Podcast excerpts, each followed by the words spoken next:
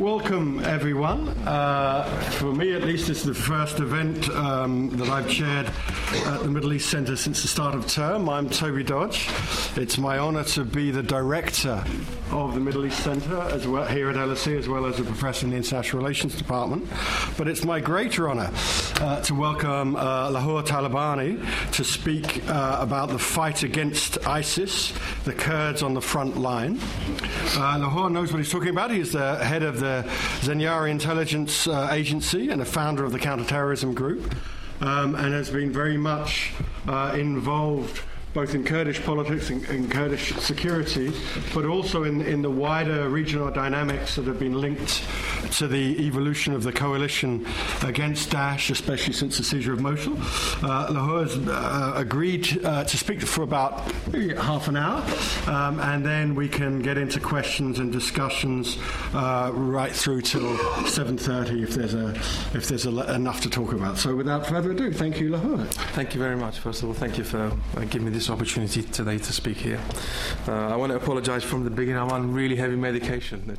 I, I caught a cold, uh, so if I go off rail every now and again, my apologies. Um, should I talk about uh, the offensive of Mosul because this is the focus of the media and uh, politics and the military is really on, on, on the offensive in Mosul, and then maybe I can go into Syria and then come back into Iraq because it's all interconnected, if, if, that's okay. So, um, uh, under the US led uh, coalition, the supervision of the US led coalition, uh, the offensive of Mosul is uh, well underway.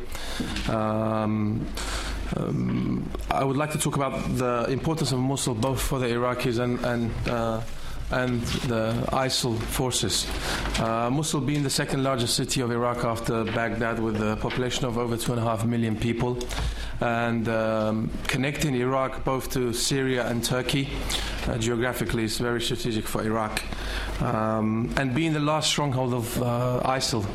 Um, the liberation of Mosul is very important and vital for, for the Iraqi forces. On the other hand, uh, also for ISIS, uh, I believe um, uh, being the last stronghold of ISIL uh, remaining in Iraq. Um, and uh, being the second capital of uh, the Caliphate after Raqqa, also uh, also very important for the for the Daesh forces to try and defend the city. So I think it's going to be an interesting fight um, in Mosul.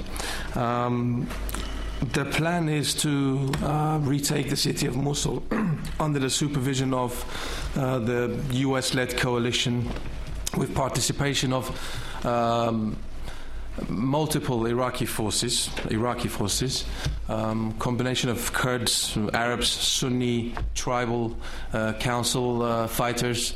Also, I think there will be some Shiite militia also involved. I think there's only designated areas for the Kurdish Peshmerga and uh, Shiite militia. Uh, Mosul is a very complex city, multi-ethnic, multi-religious uh, city. So um, we have to be really careful on every step uh, we want to take towards liberating Mosul. Um, in KRG, we're really concerned about IDPs coming across the border. At the moment, uh, KRG is uh, hosting over 1.5 million refugees in KRG. A population of 4.5 million, we're hosting 1.5 million. And uh, we believe there's still around uh, over a million people inside Mosul as we get closer uh, to the liberation of Mosul, uh, we expect um, a lot of people to come across towards KRG borders. And right now, we're going through an economical crisis in KRG, so I think it's going to be really difficult if the international community doesn't come to the rescue of KRG and to uh, give a helping hand on the refugee crisis that we could be facing during the Battle of Mosul.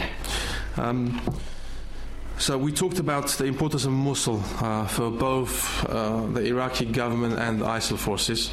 Um, we talked about the civilians remaining uh, inside Mosul, over a million people. And why I wanted to mention that uh, we saw recent in recent uh, assaults on Manbij in Syria, an operation that was supposed to take about two weeks ended up taking more than three months. And uh, the reason for that was because there was 10,000 uh, civilians still inside the city of Manbij and ISIL coming up with, unfortunately, coming up with new tactics and techniques all the time, they decided to use these human beings as uh, human shields. Uh, and it worked out in their advantage and it slowed down the process of the liberation of Minbij because it makes it very difficult for the coalition to do uh, precise airstrikes because of uh, the fear of civilian casualties. So, um, having that in mind, um, this was only two months ago, I think. Uh, was taken. So, a small city like Minbij, uh, taking three months Mosul, with still one million civilians living inside Mosul, I think uh, it could be a very slow process. Uh, we still have to wait and see, but um, I believe it will be a slow process because ISIL is always uh, one step ahead. They're coming up with new tactics and uh, new techniques and procedures all the time to slow down the um, moving armies towards them. Uh, in the past, we've seen them uh, do really well in setting up IEDs and mines to slow down forces coming towards them. So um, it's really worrying for us. Uh, uh, still having that large number of civilians inside Mosul, how that's going to affect the fight and how much casualties uh, there will be on the civilian side. Um, uh, like I said, in KRG, we're really concerned about um, IDPs coming across the border. Also, what we're concerned about, we believe as we get closer to the Battle of Mosul or to liberation of Mosul, um, the um, asymmetric uh, threat against our region, and probably not only against our region, uh, also globally. And European countries really should watch out. Uh, the more territory these guys lose, uh, the more they will go back to the asymmetric warfare. Um, we're trying to prepare for that as security services of KRG. Uh, we've seen in the recent months the threats have increased against uh, KRG cities, Erbil, Sleimaniyah, Duhok.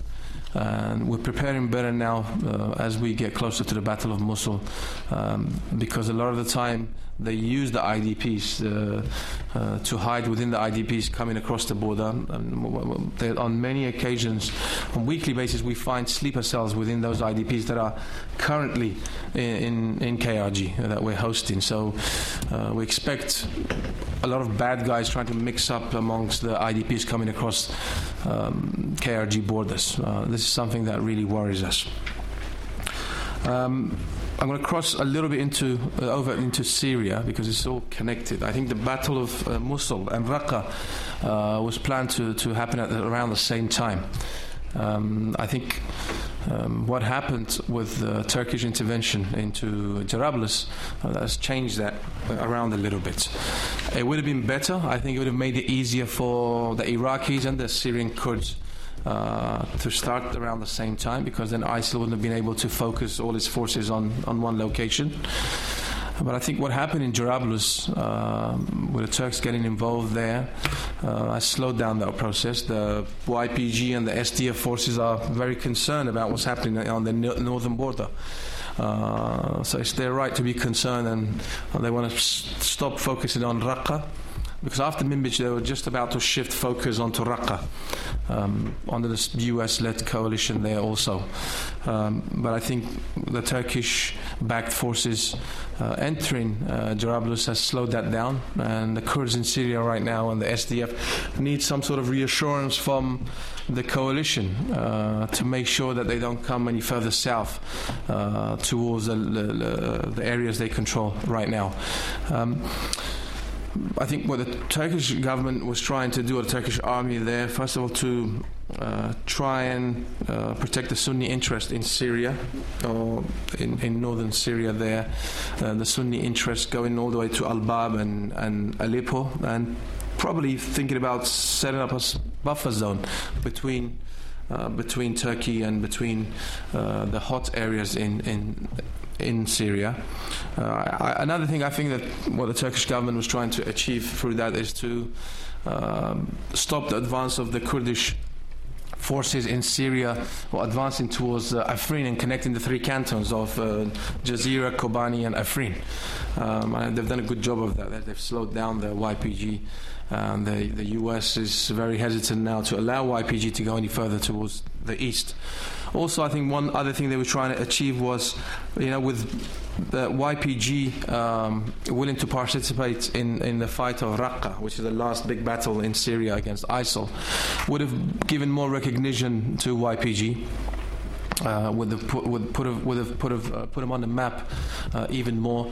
Uh, there would be more weapons, supplies, and training and ammunition given to YPG. So mm, the Turkish government tried its best to uh, to get y- to distract YPG from participating in uh, in the Raqqa fight, and then they were given signals that if the YPG doesn't participate, the Turkish military is willing to liberate Raqqa, which I think it would be a huge mistake for the Turkish government to either participate in Raqqa or Mosul. You know, it's too too far south for them in Raqqa, too deep into Syria with all the complexities uh, that we, are facing right now in Syria and all these different groups uh, fighting each other. I think it would be a huge mistake for the Turkish government. So I'm hoping it's just flex of muscle that the Turkish government are trying to flex its muscle and saying these things about Mosul and Raqqa. Also, Mosul would be dangerous if the Turkish government decided to participate in Mosul, uh, because that's a that's a diff- completely different story. Participating in Mosul, um, that would encourage the Iranians, whether directly or indirectly, also get involved in, in the fight uh, in Mosul. So, we really hope the coalition, uh, or the US-led coalition, uh, controls these uh, regional forces. And if they really want to play a role uh, in, uh, in liberating Mosul or Raqqa, it should be a positive role. It should be an advisory role to the uh, local forces on the ground. They should be uh, supporting with ammunition and weapons and, and air support. Um, the coalition should not allow any Turkish troops enter Mosul. Mosul is a difficult city to control. Um, during Saddam's rule, it was a difficult city to control. We saw during the coalition time being there, they found it difficult to uh, stabilize the city. Uh, Post coalition, the Iraqis lost half of the city to the terrorists and the extremist groups. So it's always been a difficult city to control. So for the Turkish government to think that they can bring Turkish forces into Mosul, this is what President Erdogan is saying. Uh, it's, it's, a huge mistake, you know, for the sake of the Turkish people and Turkish government, and for the sake of people of Iraq. Uh, we should avoid that. Uh, the coalition partners should really, really. Um, uh, try and stop from the, from Turkish troops entering into Mosul because, like I said, uh, that will open the door for Iranians to get involved either directly or through their proxies, supporting the proxies um, they have control of in, in, some parts of Iraq. And we could soon have a bigger mess than we're in right now. Um, Turks and the Iranians fighting on Iraqi soil. Uh, we don't need this right now. So we hopefully can convince the Turkish government to, uh, to, to, to, avoid this. And we're hoping that this is just flex of muscle and it's just talks and it's not going to happen uh, in real. Uh, we talked about KRG, so YPG, YPG and uh, SDF. I could talk a little bit about that. They've been the most uh, effective force on the ground in Syria.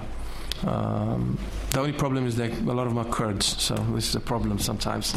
You can be effective, you can be a good person, you can be good people. If you're a Kurd, sometimes that's a problem in our neighbor neighbors neighborhood. Um, I think with a little help of the coalition uh, that, they've got, uh, the, the, the, coalition have provided to YPG and the SDF forces, they've gained so much. We saw in the past four or five years, billions of dollars went into Free Syrian Army, uh, a lot of weapons and ammunition from different countries, superpowers, and they didn't achieve much. Uh, but we saw in the past year and a half the little help that was given to YPG. Uh, the Free Syrian Democratic Forces uh, allowed White House spokesmen to come on TV once a week and say, This is what we gained today, this is what we did today. And it was all YPG and Free Syrian Democratic Forces uh, with a little effort from, from the coalition forces. I think they should be recognized for that. Uh, even though there's some sort of previous affiliation with some of the commanders of YPG with PKK. Uh, but I, I, always bring up this example of uh, one of our top commanders in Kurdistan regional government. Uh, a guy called Aziz Waisi. He's uh, the head of the Zeravani forces um, in, in KRG. He was a PKK commander in the mountains for 15 years. Now he's a top commander in KRG. And some of these commanders in Syria uh, who fought alongside of uh, PKK, they are, they, most of them are majority are Syrian Kurds. Uh, they want to do what's best for Syria. So that was in the past. If they were affiliated with PKK, they want to do what's best in, for, for, Syria and for their people in Syria. They have no interest of what's really happening on the other side of the border uh, in Turkey. Um, and really, the Turkish government should really come into terms with that. And the Turkish government deal with Aziz Waisi. They give him these men training. A guy that was in PKK for 15 years now, he's on the KRG. The same sort of uh, model could be used for some of the Syrian uh, Kurds, even though they were previously affiliated with PKK. Now they're really interested or focused only on what's happening in Syria and they don't want to have anything to do. And I think a, a good example of that is we've seen uh, attacks in recent months uh, against Turkish troops from the KRG border, from the Georgian border, and from the Armenian border. There's not been one single incident uh, from YPG border into Turkey. So this is a good example that the YPG could be good neighbors of Turkey, and if the Turks uh, show a bit of interest uh, with those guys, they're more than willing to build uh, a relationship with the Turkish government there and to protect those borders. It would be wise for the Turkish government to uh, to open up this dialogue with the YPG forces. Um, I think the YPG have done exactly what the coalition have, have, have, have told them to. They've been very honest with the coalition on their relationships whether it's with the Syrian government. There's a lot of speculation that they have a good relationship with the Syrian government. I can assure you guys now uh, that, that, that's not true. I mean, we saw the last conflict between the YPG and uh, Syrian forces in Hasaka. That's proof that there's no connection. This is, I think, Turkish propaganda and some other political parties in the region uh, propaganda to to make them look like that they're really uh, under the influence of the Syrian regime. Uh, in the past, there was rumors that they were under the influence of the Iranian government. Which I can also tell you guys that's not true because I've been involved in this relationship of YPG and the coalition, and I know they've been very, uh, very honest with, with, with their coalition partners. Um, so they can still play a vital role in the future of Syria. They can play a vital role in in in the battle of Raqqa, in liberation of Raqqa.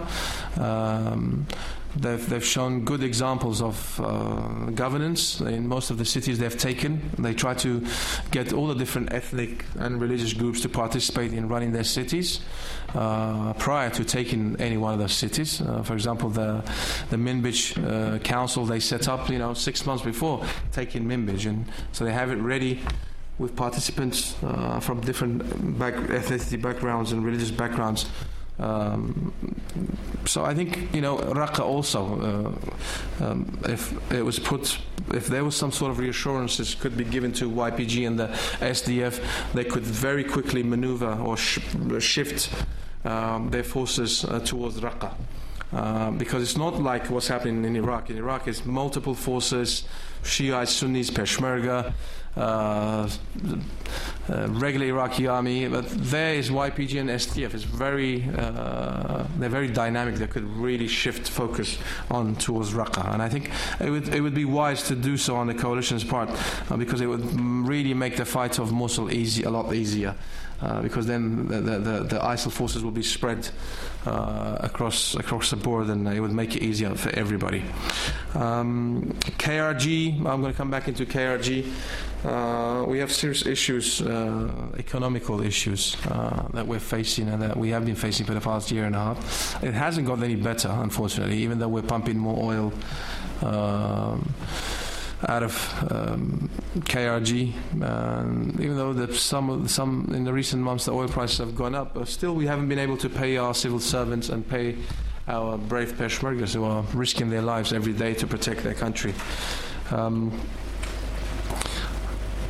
We've always encouraged KRG to go back to Baghdad. Recently, we saw a move by President Barzani and some of the other political parties uh, who went to Baghdad.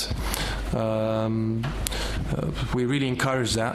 Uh, there's a constitution. Uh, um, you know that protects in the Iraqi constitution the rights of the Kurds are protected Uh, so why split away from Iraq right now and go and deal with a country, whether it's Turkey, whether it's Iran, where we have no rights and we have no guarantees that we will be uh, protected. Uh, we're protected by the Iraqi constitution. It makes sense. We're still part of Iraq. It makes sense for us to have good communication and good dialogue with Baghdad. Okay, we have our differences sometimes uh, on oil and gas, uh, but we're still part of Iraq, so uh, it's, uh, it's, it's, wise for us to go back and deal with, uh, with Baghdad. as President Barzani and the, the team with him, we saw went last week to Baghdad and had a lot of good meetings in Baghdad and a lot of positive. we had a positive vibe from those meetings. We're hoping that this could help um, economic situation uh, or the, the, mess we're in economically. Uh, so we really encourage, and I think the international community really should uh, push for more dialogue like this with Baghdad uh, because we believe um, our future is still with Iraq. I know there's talks of independency from time to time uh, and referendum being held uh, in KRG. My personal opinion on that would be, you know, it's every Kurd's dream to, to have a free independent Kurdistan, but there's a right time and place for everything. Uh, with all the crises we're going through right now, having 950 kilometers of border with ISIL, sharing uh, uh, all these problems. Um, with the economical crisis that we're in now, and we don't have a way out right now. Um, and with our Peshmergas being in a state they're in right now, we're not able to equip them really well, we're not able to pay them. Uh, I don't think it's wise to be talking about uh, you know independence. And if we are going to be talking about independence, this needs to be done peacefully with Baghdad. Uh, with dialogue with Baghdad, and we want to stay good neighbors uh, with Baghdad. Uh, we haven't done any of that. And another thing I forgot, you know, we have a lot of internal issues, unfortunately. There needs to be a lot of uh, social and political reconciliation within KRG before we, before we can talk about uh, independency. Uh, so, because of all these factors, uh, my personal opinion is it's not the right time to talk about independency. Uh, I think we should, again, encourage and praise our government for going back to Baghdad and dealing with the Iraqi government. Um, on that issue. Um, I don't know what else should I should cover. Like I said, I've taken a lot of medicine. My apologies. I go off rail from. Let, let me draw you out yeah. on a couple of issues, and then we can um, we can move forward. With that I suppose overshadowing all of this and overshadowing regional politics, and especially Iraqi politics, is the up and coming offensive against Mosul. Now, we don't want to speculate when it will start, but I suspect it'll be it'll be a long time coming and a long time to completion. But then, a lot of the issues that you've very diplomatically touched upon, and a lot of the issues that, that, that drove the rise of Daesh in the first place will come back to the forefront. So I was wondering, as, as a Kurd who will be involved, or you said will be involved in, in the fighting for the liberation of Mosul, what do you think the, yeah. the KRG's role will be in Mosul, and what, what after the liberation? And, and then what do you see as the main issues that need to be dealt with in Iraq yeah, after that? I think it's very much possible to, to liberate Mosul, uh, uh, to remove ISIL from Mosul. I think post ISIL, Mosul is what we should be concentrating on. If we don't have a good plan for post ISIL Mosul, I, I, think it, could be a disaster. Um, first of all, we've got to reassure the Sunnis, you know, it's a majority Sunni city, uh, Mosul province, uh, with some Shiites, some uh, good uh, Christian community, Yazidis and Shabaks and Kakis and so on and so on. So it's a very complex city, but uh, majority Sunni. I think it's very important that uh, we reassure the, the, Sunnis in Mosul and the Sunnis in Iraq in general that they will be part of decision making in the future of the Iraq and they will be part of the political process in Baghdad. Uh, this is really, really important. Whether it's the Iraqi government reassuring the, the Sunnis, whether it's through the coalition and through, through the international community. Um, this is this is a key factor. I think if the if the Sunnis don't feel like they're part of the decision, decision making in the future of uh, Iraq, again, we could have serious issues. And one other thing that I wanted to point out a lot of these Sunni territories taken over by ISIL, by the time we liberate them, Uh, they're completely, the infrastructure is gone. We've seen in, in Ramadi, we've seen in Fallujah, in Salah ad-Din, we've seen in Kobani, we've seen in, in, in Manbij, we will see in, I believe, in, in Raqqa and Mosul also. I don't think the Iraqi government or the Syrian government or the international community has the money to try and rebuild these cities. Uh, this is what really concerns me. Uh, these cities uh, with no hospitals, no good healthcare, no education because all the schools are destroyed, uh, a lot of unemployment. It's a breeding ground for extremist groups to start recruiting uh, within these communities. And without having a political solution in Baghdad or in Damascus or in wherever you want to call it, uh, again, ISIL could disappear. Uh, within the next three or four months, as a structure, as an organization, I'm worried that we could have a uh, another ISIL under a different name, different shape, different size, even more brutal, to be honest with you. So these are all things to, to consider. Uh, uh, is the international community willing to uh, donate a lot of money to rebuild some of these cities, to rebuild these schools in these uh, conflict zones? Uh, that have been affected by, by, by the fight uh, against Daesh.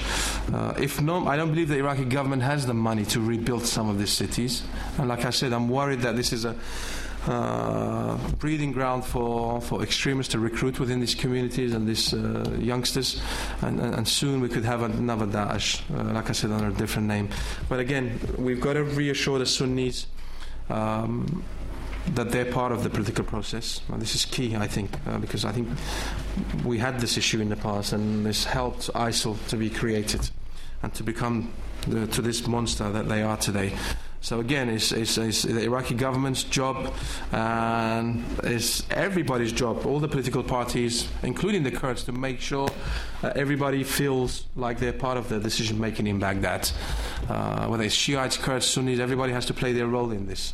Uh, otherwise, like I said, we could have uh, other problems like Daesh, Daesh in, in, in, in, the future. I mean, one last uh, point on Mosul, and uh, I think it's a very sensible thing to, to reassure the Sunni residents of Mosul. But I suppose one of the ways of reassuring them, I assume, would be to say that once the Peshmerga have liberated Mosul, they'll go, they'll leave straight away. Is that, is that your understanding? So I wanted to, yeah, talk about that. I think uh, the plan is for the Peshmerga not to enter the city of Mosul. Uh, the role of the Peshmerga and uh, Hashd al-Sha'bi will be on the outskirts of Mosul, designated areas for both Peshmerga and Hashd al-Sha'bi. I think the plan is for mainly the Iraqi Special uh, Forces, the Golden Brigade, and uh, some brigades of the Federal Police, and the Sunni uh, militia or the Sunni tribal forces that they've created. They're trying to, hoping to push up the numbers on that.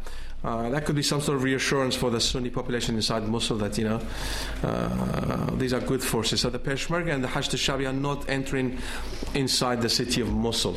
Uh, this is part of the plan. Hopefully the coalition will um, stay very much engaged with the forces on the ground to make sure uh, everybody plays by the rule. Uh, this is very important for the coalition to stay uh, very close and engagement with the troops on the ground to to, to make sure nobody steps out of line. Excellent. That's very clear. Now, you, you spoke uh, very eloquently and very passionately about the PYG and and and you were sending a, I think it would be fair to say, a, a, giving the Turkish government um, some advice about their relationship. I just wonder what the PYG's, uh, the YPG's relationship with the PUK is and with with with Suleiman um, I suppose what might keep well, a lot of things might keep President Erdogan awake at night, but this idea of a kind of a, transnational Kurdish movement, not only across the Turkish border but into Iraq. So I think I'd certainly be fascinated to know about what the relation. So you said you were a key, you played a key role in in brokering or involved in the discussions between the YPG and the coalition. Uh, what's the relationship between Kurdish Peshmerga and the uh, YPG? Yeah, so um, I wouldn't say PUK. PUK has a relationship with PYD, which mm. is a political mm-hmm. uh, party, and there's a difference between PYD and YPG. A lot of people connect the two together, but. Uh, um, YPG is completely different, structured different, and different uh, command structure. Um, so there's connection with PUK and uh, other political parties in Syria, but the connection between my organization and the YPG uh, started way uh, before Kobani was uh, uh, taken. Um, I personally, uh, we came under a lot of pressure on our borders with ISIL uh, in the past two years, especially the, on the arrival of ISIL. We were under a lot of pressure. We took a lot of casualties, uh, and it was a nightmare. This is before the coalition got involved, uh, or really got involved. Uh, in, the, in supporting the Peshmerga forces. Um, so we came up with the idea of if we could uh, spread the forces of ISIL, uh, because at the time they were only concentrating on uh, Iraqi Kurdistan borders and they were penetrating holes through our, our lines that the Peshmerga had, had set up. And almost, Erbil almost uh, came the threat and almost was taken by ISIL. They got so close. So we thought about, you know, engaging with YPG forces and building a relationship between the coalition and the YPG because they were also, uh, they were fighting ISIL and other extremist groups two or three years before us, but they were not being noticed because they were Kurds and um, Turkey didn't want them to be noticed. Um, so we thought, you know, by engaging with YPG and providing a bit of support where they could keep some ISIL forces busy inside Syria, the, uh, it will take off the pressure uh, from on the KRG Peshmergas. And we believe that's exactly what happened.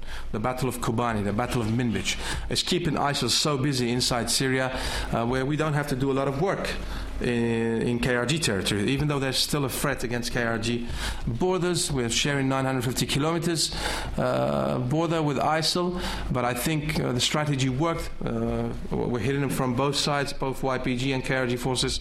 It's really weakened ISIL. Uh, if you compare to what ISIL was uh, two years ago, a year and a half ago, ISIL is not the same ISIL, or the ISIL forces are not the same forces.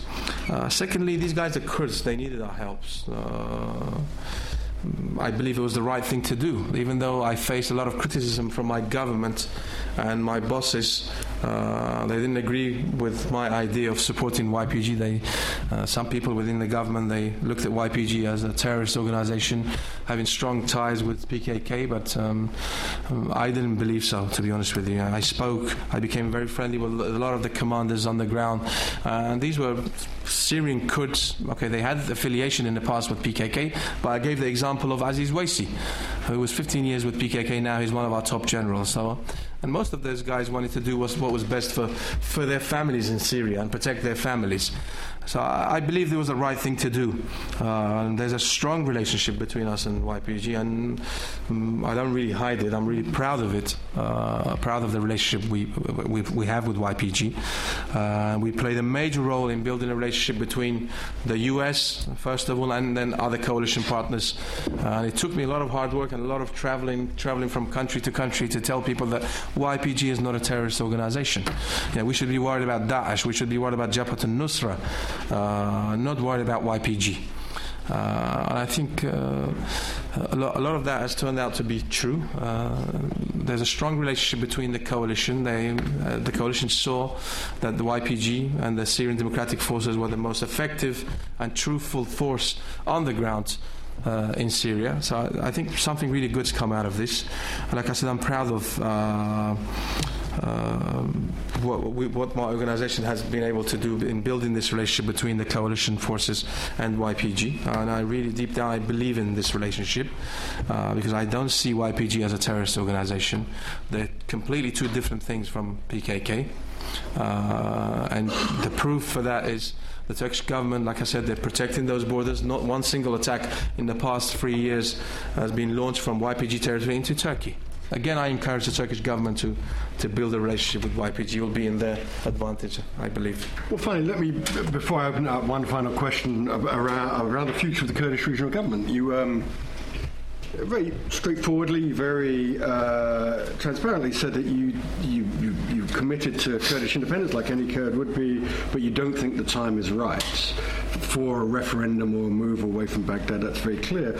I just wonder how, given the, the huge suffering of, of the Kurds, the fear, the undoubted fear they had about the rise of of Baghdad's military power under Maliki before its collapse again, and and the, and the, the, the historical fears. How you would persuade Kurdish public opinion in the KRG that they shouldn't push as quickly as possible for independence with Baghdad being as weak as it is now? Actually, it's not convincing the Kurdish public. The Kurdish public is convinced that this is not the right time, to be totally honest with you.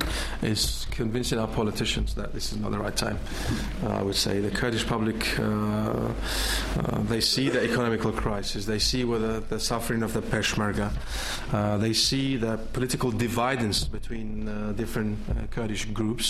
So the, the, they read this very well and they, they know this is not the right time for independency because only if Iran, Turkey, and the Iraqi government close its, its borders for a couple of months, we'll starve to death. You know, we have no way. We're landlocked. We have no way out.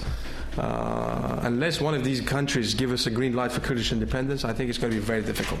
That's why I think we have a good opportunity in the future with Baghdad through dialogue, peacefully to achieve this goal. But this is not the right time. Um, so why unite a lot of these enemies in the region uh, for something that we really believe that it's not possible, uh, uh and it's not the right time for it to happen?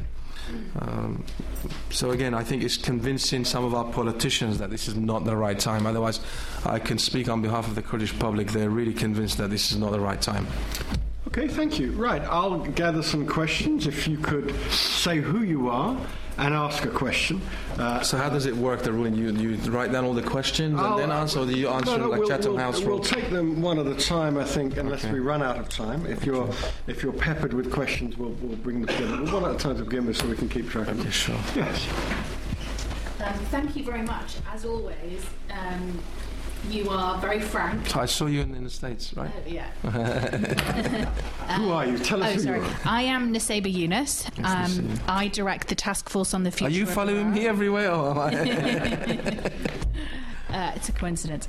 Um, and uh, I wanted to ask about Mosul, um, given that it's kind of KDP dominated neck of the woods.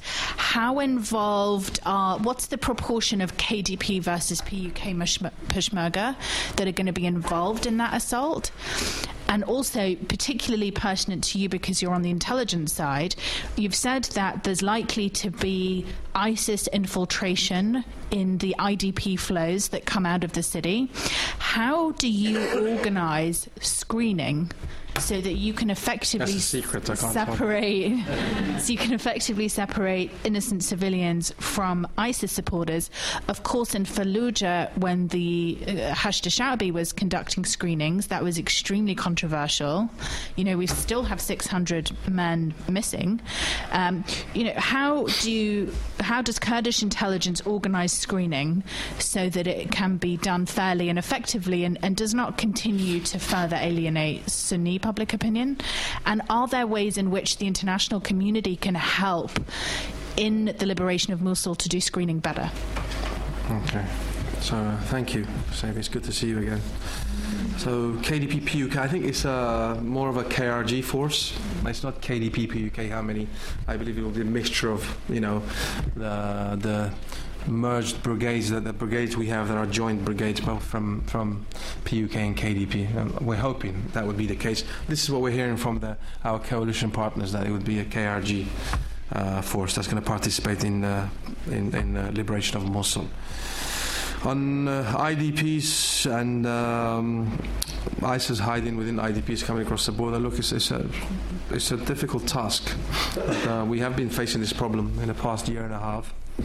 And sometimes they have gone past uh, the security checks, unfortunately, because a lot of the time these guys are coming across the our borders without having any identification. Uh, so it's very difficult to verify who they are. We are in contact with uh, the Iraqi uh, intelligence and security entities uh, whether it's the national security uh, of uh, Baghdad and uh, counterterrorism in Baghdad or, or, or the Iraqi mukhabarat. Uh, we try to vet, send the names to Baghdad and get feedback from Baghdad to see if they really know who these people are. So there's good cooperation now between some of our security forces and Baghdad uh, security forces. well, like I said, it's a difficult task, but I think our secret, I shouldn't really tell you, but it's having good pre-intelligence is, is, the, is the way forward. Um, we have a lot of experience with uh, terrorist networks since 99, 2000, uh, fighting Jund al-Islam, Ansar al-Islam, Al-Qaeda, Ansar al-Sunnah, on and on. Uh, the secret of our success at the time was, you know, penetrating those networks deep, uh, and to have pre-information uh, whenever there was an attack happening, we knew immediately that it was coming, and we would prepare for it.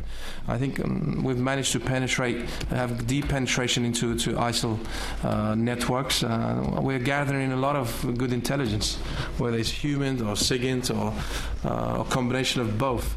Uh, this is what we re- rely on: is good intelligence. Um, hopefully that will help us. But like I said, we're not going to be able to uh, be 100% uh, because this is a lot of people coming across. Uh, people who've been traumatized, you know, coming out of war zones. Um, sometimes you have to let them in very quickly. Uh, but there's f- follow-ons. The, uh, we investigate further on, but it's becoming more and more difficult, to be honest with you. But Touchwood so far, we're doing an okay job. I mean, if you compare what's happening in KRG and KRG security to other parts of uh, Iraq or what's happening in other countries, uh, you know, we work around the clock. I never had grey hairs uh, before the arrival of ISIL. I've got grey hairs now. So, but yeah, we try our best. Okay, who's next? Right, yes, you. The microphone is coming. Hi, my name is Kirsten. I'm a student here at LSE. Kirsten. Studying. Kirsten. It's a Kirsten. hard one. It's okay, okay. it's a hard one. You'll probably never see me again. So, um, I do have two questions for you. So I'll start with one. Um, given the conflict with PKK and all of the attacks that are going on throughout Turkey and Al-Awza and Tunceli and Diyarbakir and Gaziantep, and I know that you're stating also that you're trying to you're creating this separate entity. I was wondering, going forward, if you're going to try to disassociate more and more from the PKK that's currently in Turkey, or if you see in the future uniting with them and kind of trying to trying to unify or trying to because it's very difficult I think for Turks to look at them and see a separate entity when looking at you. I think that's kind of an ongoing issue. Okay, I think I was talking. I was very clear. I was talking about YPG and why a big difference between YPG, even though there was previous connections. Uh, what I was talking about was YPG and our good relationships with YPG. We've tried to mediate between PKK and the Turkish government. I personally have tried to mediate in the past, but unfortunately, uh, when they lost the elections, President Erdogan, you know, a complete shift of policy and the peace process was destroyed and the war started again with PKK. Again, look, the the Kurdish issue in, in, in Turkey, I believe uh, there's no military solution, neither for the Turkish government or for the PKK. I believe again they need to sit down and sort this out uh, uh, peacefully, and they need to find a political solution for this situation. You know, I always tell, told my Turkish counterparts you could eliminate the 2,000 PKK fighters in the mountain, but they would only be replaced by 3 million other Kurds inside Turkey. So there's no solution militarily. Again, we encourage both sides, and we still do, that they should go back to the peace process. That's the only way forward uh, for to, to resolving the, the Kurdish issue in Turkey. Um, And then my second question is: We're very fortunate and very happy to have you, of course. But given all of the uh, all of the conflict that's going on currently, how did we get so fortunate to have you here tonight? She's asking you what you do. What's your mission in London? So this was my main mission. Actually, this was my only public. Most of the other talks I had was closed door. This one was the, the only public one. I was in Cambridge yesterday, and I have some some official meetings as well. I try to come back here once a year, but unfortunately, I tell you some tell you guys something, and uh, I was really concerned on the way here because two years ago uh, I was in an official meeting here, and Daesh took over Mosul. They gave me the news that Daesh has taken over Mosul, and I was on my way out to the States. I had to cancel my uh, US trip and immediately go back uh, to Iraq. The year later I came. I don't remember if it was the Sinjar incident. Again, I was in the UK with official meetings with the same people, and that happened. I immediately had to go back. So when they told me you have to go to the UK this year, I was really worried. Uh, thank God, though, I, Mosul, but it's, yeah, it's, it's, it's, it's, taken back. This would be a good story. Uh, so I, I, I, do try and come back to the UK and do the rounds, whether it's USA, UK, and other coalition partners once a year to, to speak to high officials and, and, and counterparts. Uh, right, I see a sea of hands. And I knew you guys would be here, that's why I really came. I see. So I'll go actually just to the gentleman with the long hair and the glasses, um, and then we can come back to this. Uh, I think you're referring to me. Um, hi, uh, Ahmed Mehdi. Nice to meet you. Thank you very much for your speech. Um, I have two questions actually. The first one is you, you started off talking about the disruptive elements to, potentially disruptive elements to the Mosul operation. And I suppose without actually making a proposition, but just sort of speculating, maybe one of those disruptive elements is uh, the growing sort of uh, fragmentation within the KRG between the PUK and the KDP, um, and some of the casual, you know, political casualties as a result of that. Most recently, the res- um, well, the Parliament's decision in Baghdad to dismiss a finance minister, who was a Kurd allied with the KDP. And I suppose the second question is so, so, sorry. So the first question to that is really to what extent is the uh, disunity between the KDP and the PUK at the moment going to actually impact the Mosul operation? And the second question is. Um, you talked about the financial troubles at the moment in the KRG, and my point is really about Kirkuk in terms of the recent deal between uh, the KRG and Baghdad over Kirkuk.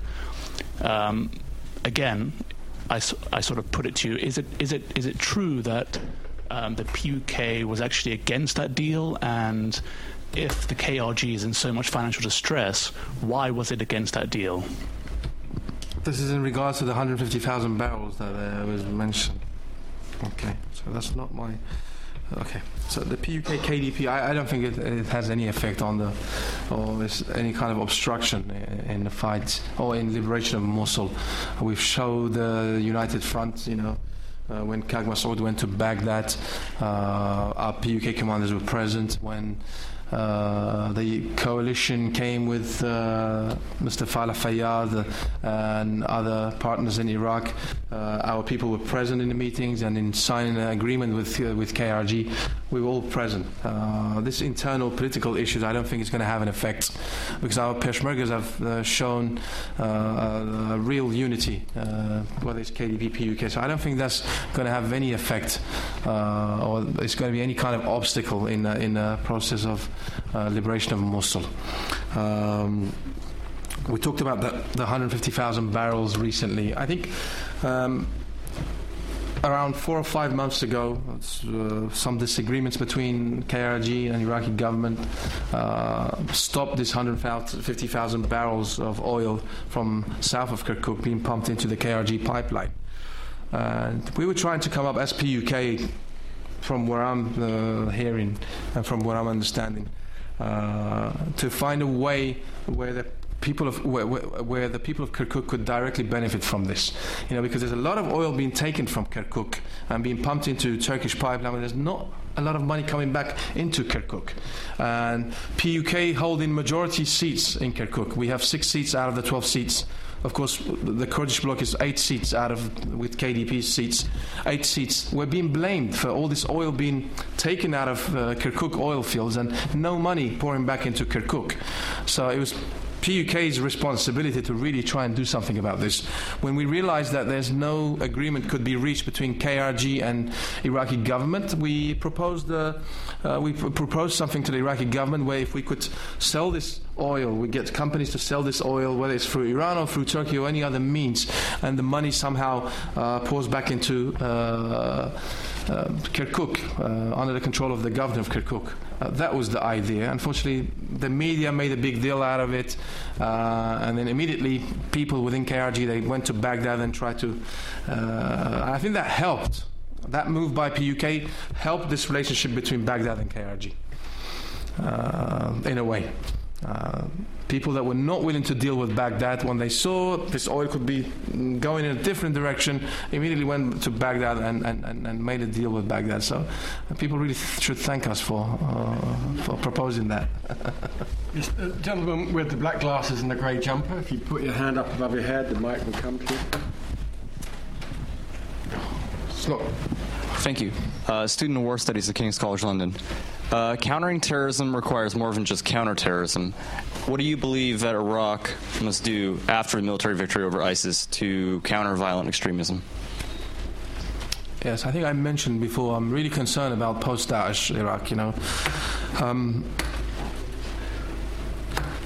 the destruction that we're facing in, in those conflict zones. Uh, like I said, you know, it's going to bring up a generation with no education, with no good health care, no uh, a lot of unemployment. This is a breeding ground. This is something that we need to think about seriously and find the money from somewhere to try and rebuild some of the cities.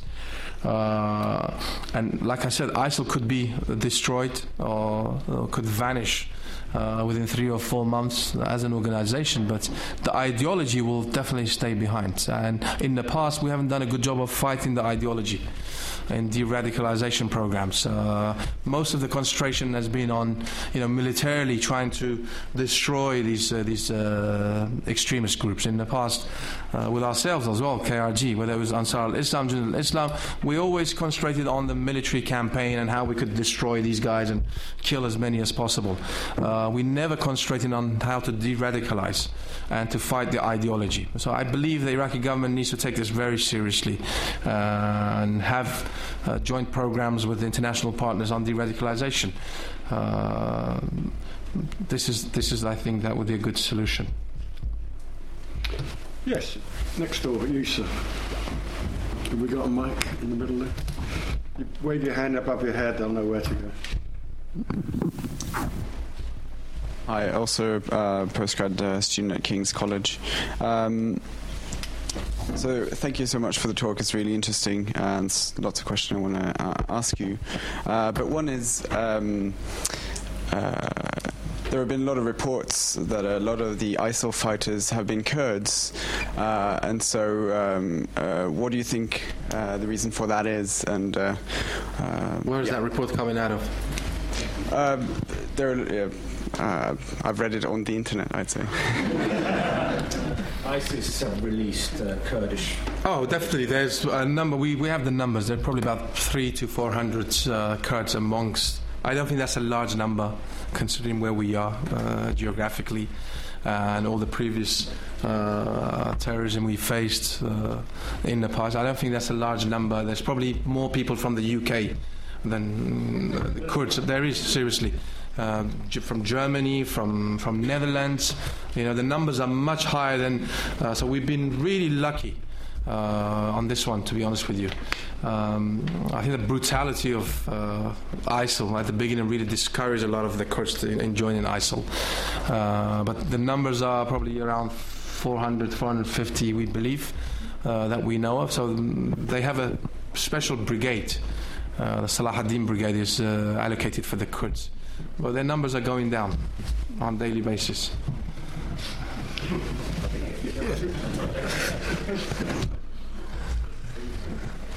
Hi, uh, thank you. I'm uh, Chris Bowers. I'm a former Consul General. I think, not sure we actually met when I was there, but uh, um, I mean, first look, as, as it says, uh, Kurds are on the front line, so thank you for everything you do to keep not only Kurdistan safe and the people who live there, but also what you do to keep people safe around the world. And thank you. I mean, it's fantastic work that you do.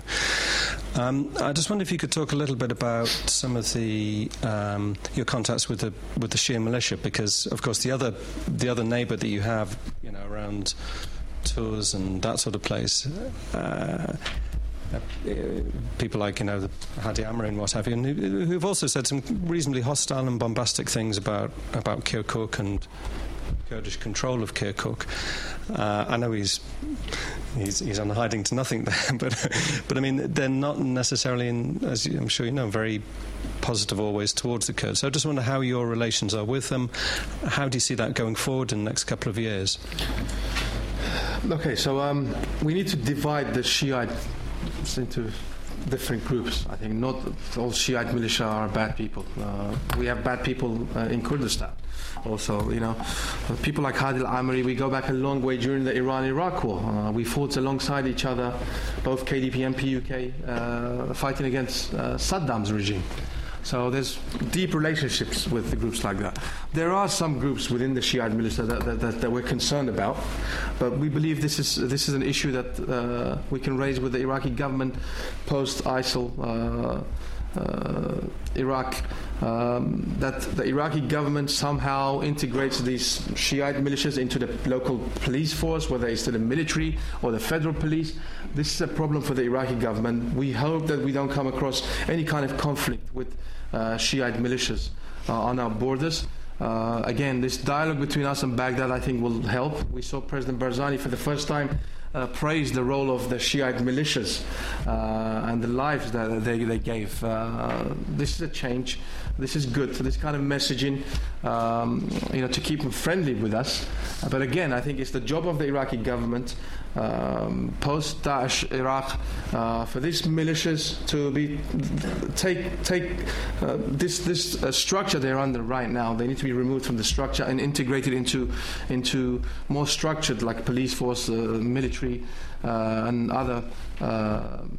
Official entities of the Iraqi government. Um, there is some concerns at times. Like I said, there are some groups uh, within those Shiite militias uh, that get up to no good from time to time. But uh, like I said, it's an issue that we need to raise with the Iraqi government and we need to solve this together uh, in the future. Okay. Yes, you, sir. And then up there afterwards. So you. Mike down here. Hello. Yeah. Hi, um, so my name is Chris. I'm a uh, uh, third year international relations student at King's, so right across the street. Uh, Reservations. um, and I'm writing my dissertation on Kurdistan, so thank you so much for your presentation, and it's been very enlightening. Um, my question is regarding independence. Uh, we know that Turkey has been very repressive of Kurdish rights. However, we know on the Iraqi side that Erbil is an example of a very established society. So my question is whether uh, independence, uh, whether it's a distant dream or not, will it happen as a whole across four, all four countries, or could it happen? Uh, could we see in Iraq, an Iraqi Kurdistan come first before an entirety? Yes, good question. I, I think happening in one part uh, is difficult enough. We talked about that earlier. Uh, can you imagine if you had the Iranian government and the Turkish government and the Syrian government also uh, getting involved in this? It's going to be really difficult. I think it would be a dream for every Kurd that it happened all at once, but I, I think that's going to be very difficult. It needs to happen step by step. Um, Iraqi Kurdistan has a good opportunity, but this needs to happen uh, peacefully uh, in the future with the approval of Baghdad because we need to stay good neighbors with, with Iraq if, if this was to happen, I believe. Um, well, so you've been very patient there. Thank you. Uh, thank you very much. Uh, Jean Roche Kelech from Middlesex University. Uh, I'm sorry I was a bit late. Maybe you, you have talked about these issues in terms of the recent uh, tension between Iraqi government and Turkish government due to the uh, Turkish military bases in Kurdistan and also in Mosul. How would you interpret this tension? Do you think this tension will uh, will cause further conflict between Iraqi and Turkish Turkish government? Yeah, so um, I think we talked about it uh, in brief. Uh, it's very important the regional players stay out of this Mosul battle, whether it's Turkey, whether it's Iran.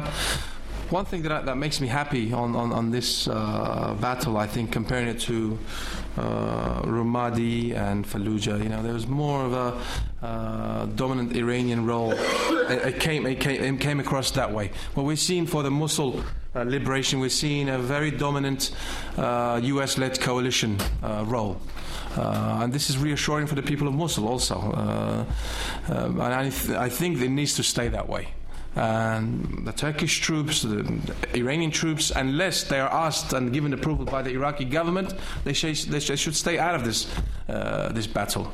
Uh, there are enough local forces available right now, whether it's Sunni, Shiite, Kurdish, Peshmerga, uh, to be able to liberate Mosul. We don't need uh, forces from outside to come in to this. So it's the job of the coalition to make sure that uh, there's no regional uh, participation. And if they are going to participate, again, it needs to be a positive participation, whether it's advisory role, whether it's providing weapon and ammunition to the local forces on the ground. That's the that's the only think that should be allowed.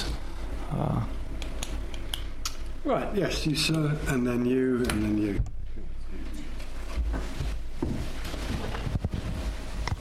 Thank you. Uh, Stephen, I'm a master's student in conflict studies here at the LSE. Um, I have sort of a twofold question related to the Peshmerga. You've made some some comments about how, despite you know lack of payment and being poorly equipped, the Peshmerga are still you know valiantly fighting, which uh, I think we can all say that we're quite thankful for. But my question is related to loyalty and morale. Um, how has the Peshmerga um, remained loyal to the KRG despite sort of having these stresses against them? And I was just wondering what factors are sort of forcing or sort of uh, where's the loyalty coming from? And then the second part of that is morale. How has morale been maintained within the Peshmerga in a way that was not really seen with the Iraqi military or Iraqi military earlier on in this conflict, despite being trained and equipped by the United States to such a degree? Thanks. So why have you done it better than the Americans? so the loyalty is there. The Peshmerga, you know, just the name is uh, has a meaning. Uh, they're willing to give their lives to protect their people, uh, whether KRG pays them or not. Uh, they're protecting their families. Uh, if they don't uh, stand against ISIL on those borders, there, ISIL, you know, could take over cities like Slemani and Erbil, and their families uh, would be affected by that. So, uh, I think they see this and they take pride in, in protecting their country. Uh, but really, KRG should provide the basic needs for the Peshmerga. But whether they provide it or not, the Peshmerga, I think, you know, they, they will be loyal uh, to, in protecting their land and protecting their people. Uh, the morale of the Peshmerga uh, was always high. Uh, I believe uh, at the beginning of the arrival of uh, ISIL into Mosul, we saw how brutally ISIL went through Syrian territory. We saw how brutally came into Mosul and other parts of Iraq. I think my unit, I should really praise my unit. There's a uh, military unit, uh, the counterterrorism group, even though I'm not directly in charge, but it falls under my uh, command structure of my uh, intelligence organization, were the first people to take the fight back to ISIL and really showed the world and everybody else that ISIL could be really beaten. We beat them at the first battle. Uh, we really taught them a good lesson, and I think that was the beginning of you know a morale boost for the Peshmerga because at the beginning, even the Peshmerga, uh, not having the right weapons, not having the right ammunition. You know, can you imagine a Mad Max looking vehicle coming towards you, fully armored, uh, with suicide bomber driving towards you, and you have nothing to destroy this weapon? Uh, your morale will be zero, uh, even if you're the bravest person on this earth. Um, that happened with the Peshmerga because they didn't have the right weapons to destroy these suicide vehicles coming towards them. But uh, we were better trained, had better equipment, uh, and at times I had to send two vehicles to one location, another two vehicles just for a morale booster.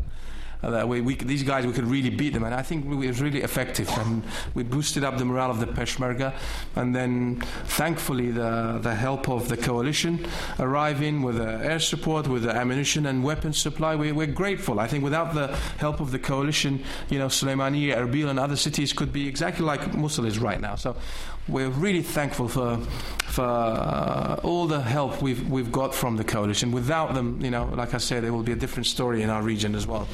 Uh, that's not to say that we don't need any more help. We need this help to continue. Um, right, there was a question. Yes, you. Thanks. And then you. Thank you so much. Uh, Gabriel Garoum from uh, War Studies Department, PhD uh, at King's. Uh, my question is you talked about the necessary involvement of Sunni forces in the Mosul uh, campaign in order to reassure uh, local population. Regarding Raqqa and how I know the SDF is a very multi-ethnic and multi-language as well and multi-identity force, but how a heavily Kurdish intervention in Raqqa will reassure uh, an, yani, an Arab uh, Sunni city as Raqqa and especially after two two years and a half of heavy socialization of the Islamic State. Uh, so I think, for, for, like I said, Mosul is more complex than Raqqa is. Uh, we talked about the different ethnic groups, different religious groups living inside Mosul. It makes it really complex. Uh, but it's a majority Sunni uh, province, and um, they're nationalist, uh, Arab nationalist. a lot of these Sunnis. Um, they needed reassurance. Um, uh, from the Iraqi government, from the coalition. And I think participation of these local tribesmen is some kind of reassurance that you know uh, no force is going to come and commit crimes uh, against the Sunni community. But with Raqqa, it's a different story, I believe. You know, uh, Raqqa, uh, all Sunnis, um, Kurdish participation would be through uh, the uh, democratic Syrian democratic forces. You know, the Syrian democratic forces is a combination of Kurds. Uh, even though a lot of people are saying that's majority Kurds because the YPG was YPG's idea at the first time to start including Arabs and Turkmens and the Christian community in Syria. Uh, so they are a majority Kurd. But I think if the focus is on Raqqa, uh, we could really increase the numbers of Sunni Arabs and Christians and Turkmens within the ranks of SDF. Um, um, if people see that Raqqa is going to be the next battle, I, I, I believe through talking to YPG commanders, they're reassuring me that they're in touch with some uh, local tribes people inside Raqqa, and they've shown uh, uh, willingness to to participate in retaking Raqqa. So I think the, the, the numbers of the Arabs and the Christians and the Turkmens could easily go up. Uh, as it picks up momentum towards uh, to, towards liberation, uh, so it's not going to be a purely Kurdish uh, force that's going to take Raqqa. This is not what YPG wants. I've been involved in some talks between the coalition and and uh, the YPG. Actually, the YPG is quite hesitant to participate in Raqqa uh, unless they can recruit more Arabs. Uh, and it should be an SDF-led uh, um, force going into Raqqa. Yes, sir. Um, Adrian, uh, student at LSE, uh, political economy. Um, I wanted to ask you about Syria. So, following the Turkish intervention in order to prevent uh, the YPG to achieve uh, territorial continuity, uh, we have seen the US uh, withdrawing progressively their support to the YPG under the conditionality, at least Joe Biden said in August, that uh, the Kurdish forces should actually handle, the, uh, handle back Manbij. Um, do you think that it could be that the Kurdish forces could uh, go on the Russian side, and what would be the implication for that? So I don't know where you've seen withdrawal from the U.S. side. Uh, the support to the Kurds, withdrawal of their support. No, they haven't done. I think when when Jarablus happened and uh, Turkish-backed forces came into Jarablus, uh, even though there was a message from Mr. Joe Biden, uh, but immediately the White House came out and said we're con- going to continue the support uh, for the Kurdish forces and the SDF in Syria uh, to recover on that one. I think that was uh, that wasn't very accurate. And then we, I met with military commanders in Iraq that went into Syria and reassured the YPG forces that they're not going to turn their back on on uh, the YPG. Uh, even if this is not out in the media, I am telling you this is this is the case.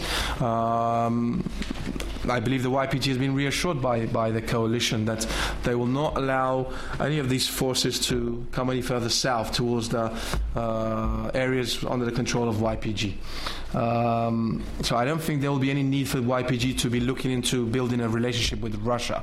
Uh, building a relationship with Russia in Syria for YPG is a big mistake. I think Russians are uh, tactical; they're not very strategic uh, in, in, in, Syria. I believe they need to stick with the coalition current current relationship and develop this current relationship and reassure the Turkish government also that they will not pose a threat in the future. Uh, they need to continuously give this kind of reassurance for the Turkish government uh, and for the coalition. And I, I, believe they would be in good hands if they do this. Yeah. Uh, Ian Black from the uh, the Middle East Centre, until recently from the, the Guardian. Um, I wonder, I was listening to you talk about the coalition and your relationship with them, and you're very positive about them.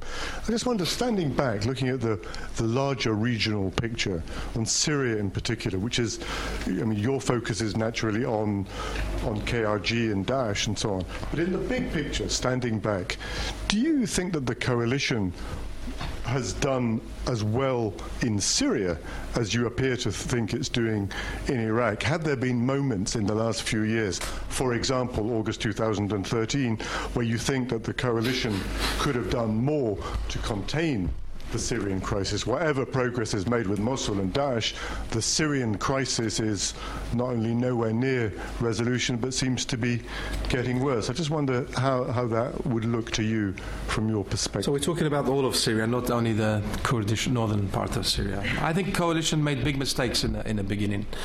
Uh, as I mentioned uh, in the past, they trusted uh, these so-called moderate forces uh, in Syria, poured billions of dollars of money into into uh, these joint projects they had with Turkey and the Gulf states.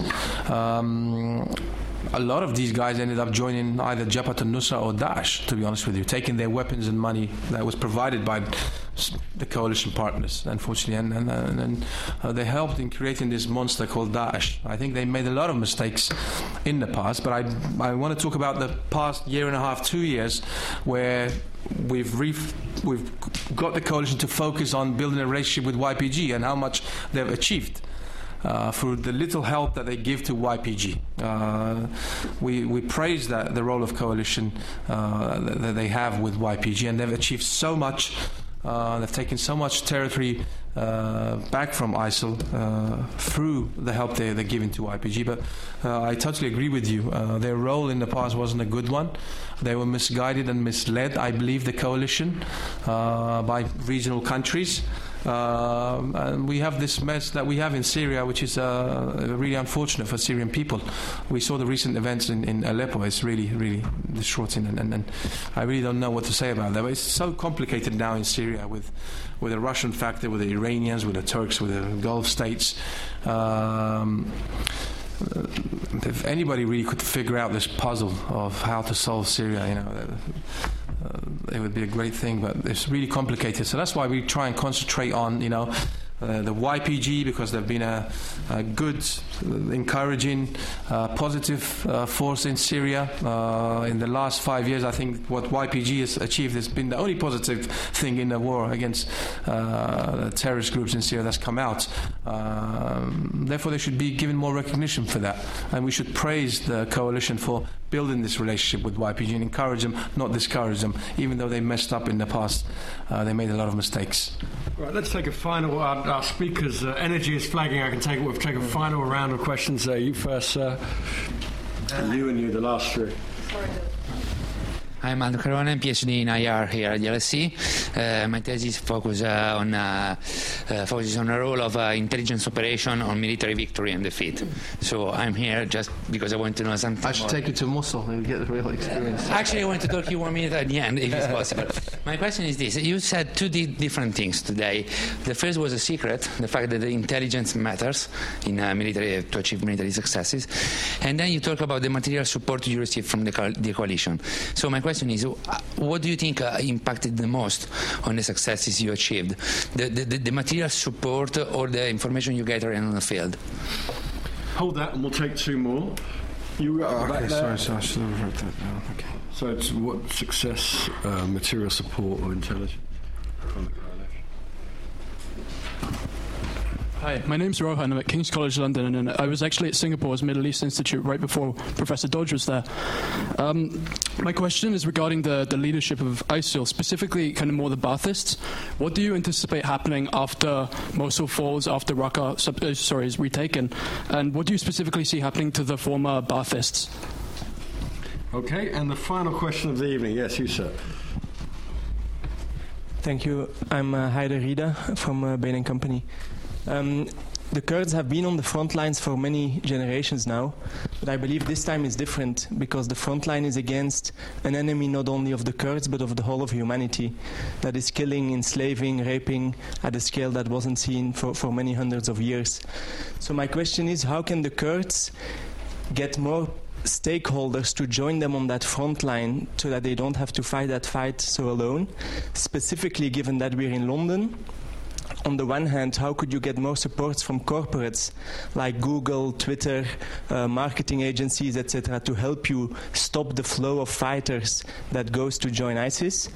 And secondly, how could you get more support from academic institutions like the LSE or King's or whoever was here? But what can they do to bring facts to the table that are now missing as about the crimes of ISIS, where they get their money from, where they get their political support from, etc.?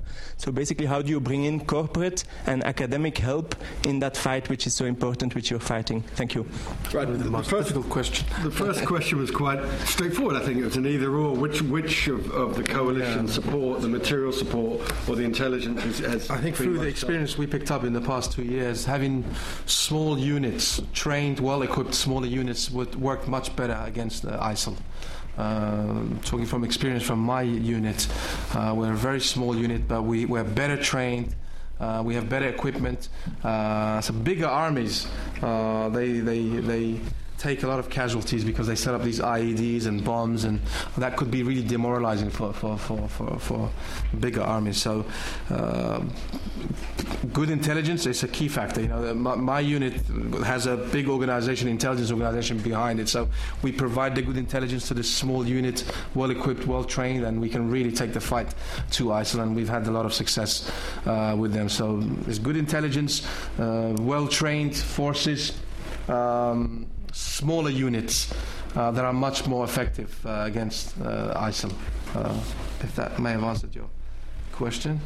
Now, now the yeah. question up there is quite an intriguing one, uh, and I'll rephrase yeah. it to ask two out of the one. The first is how important do you think former Baathists are in Mosul and in the alleged coalition with Daesh? And then the second one, which was our friend's question, was what, it, what happens to them after the liberation? Yeah, so I think at the beginning of uh, arrival of ISIL, uh, uh, most of the commanders were former Baathists, uh, but uh, it became very clear after a while, after some beheadings of some of these commanders by ISIL, you either gave allegiance to ISIL or you were beheaded. You no longer could be uh, using the Baathist uh, name. You were ISIL a large number of these guys are former Baathists, but they are now have given allegiance to to ISIL.